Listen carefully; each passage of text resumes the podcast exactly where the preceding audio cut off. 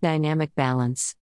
Maintaining good balance before, during, and after the strokes is one of the most important aspects for producing successful stroke.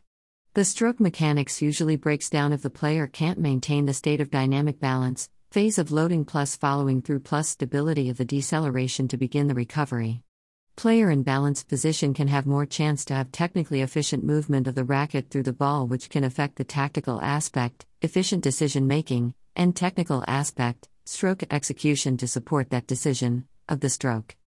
Balance is an ability to maintain the line of gravity, vertical line from the center of mass to the ground, within the base of support with minimal postural sway. How the line of gravity and base of support work together while the player is moving, or initiating movement, will determine the ability of maintaining balance or decelerating efficiently to loading. Successful movement in tennis depends of keeping the line of gravity as closer to the center of the base of support as possible. But at the same time, the line of gravity can enable player to accelerate. If the line of gravity moves towards the boundaries of the base of support, it enables the player to accelerate forwards, backwards, or lateral. The imbalance created at this moment makes the players move their feet to prevent themselves from falling while not slowing down the movement. The push off leg swings ahead, preventing the body from falling but pushing off at the same time leg for the next stride to the desired direction. When accelerating, allowing the body center of mass to move over the base of support, by pulling the foot towards the middle or supinating the foot while landing from the split step, is making base of support smaller, which enables the forces of gravity to provide us with the acceleration, falling motion, instead of initiating the movement by the muscle forces. Conclusion Lack of balance causes the player to change the tactical purpose of the stroke as the potential offensive stroke, through efficient coordination of the body segments, has to be adjusted because the speed and range of motion are limited. This drastically affects the tactical effect of the stroke and puts the player into neutral or defensive situation choosing stability in the stroke rather than fluid acceleration. Base of stability at a loading stage. Loading in tennis refers to the balance coiling of the upper and lower body muscle groups away from the incoming ball direction, retraction phase. This is done in order to timely uncoil the same muscle groups in the chain of segmental motions through the ball, action phase, towards the targeted direction. Balanced and timely loading usually begins from the ground up around the stable loading foot. Putting the weight coiling pressure to the loading foot against the ground, the knee and hip joints are moving the line of gravity towards the loading foot, creating a wide and stable base of support, lowering the player's center of gravity. By doing that, a player receives much needed stability to perform a movement forward with much acceleration. Conclusion For a player to move the body segments efficiently, there should be optimum combination of the stability and mobility through lowering the center of gravity created by loading the major muscle groups of the lower extremities. In order to produce longer efficient range of motion of the stroke from the moment of dropping the top of the racket to the moment of extending the hitting arm forwards, the loading foot need to transfer the energy from the ground to the hip by pushing him off towards the contact point. Conclusion Loading foot position, the inner part of the foot versus toes directing to the ball, can determine the level of force production by the player. Pivoting the foot enables more efficient loading of the lower body muscle groups, delivering larger amounts of force production from the ground up to the upper body.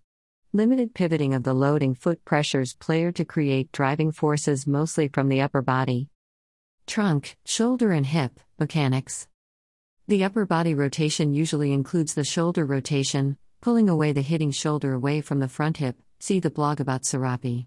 For the sake of efficiency, the player has to have a strong planted foot against the ground, hip coiled to some degree, and at this point, the shoulders can be enabled to efficiently rotate further than hips. Shoulders should always have the separation angle of rotation larger than the hips in the loading position, which increases the amount of energy transferred from the legs and gluteus.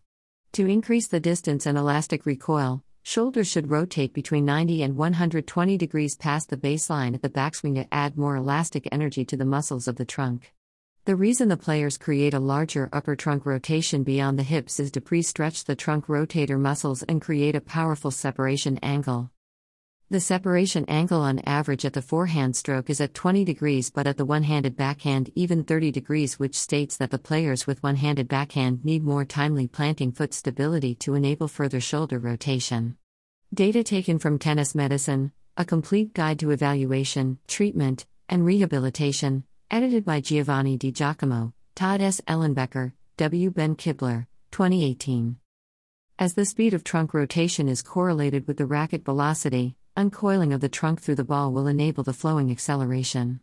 After the initial coil of the hips, shoulder rotation creates a larger separation angle to add more elastic energy into the upper torso. From the leg drive, the torso is pushed forward explosively to the ball, creating a late arm leg. By adjusting the combination of the timing of the shoulder rotation and amount of trunk rotation, the players can determine the angle of the racket meeting the ball at the contact point, which determines the direction of the future stroke. It was shown that elite and high performance players create greater hip alignment rotations but smaller separation angles when playing forehand strokes at the comfortable height down the line compared to cross court.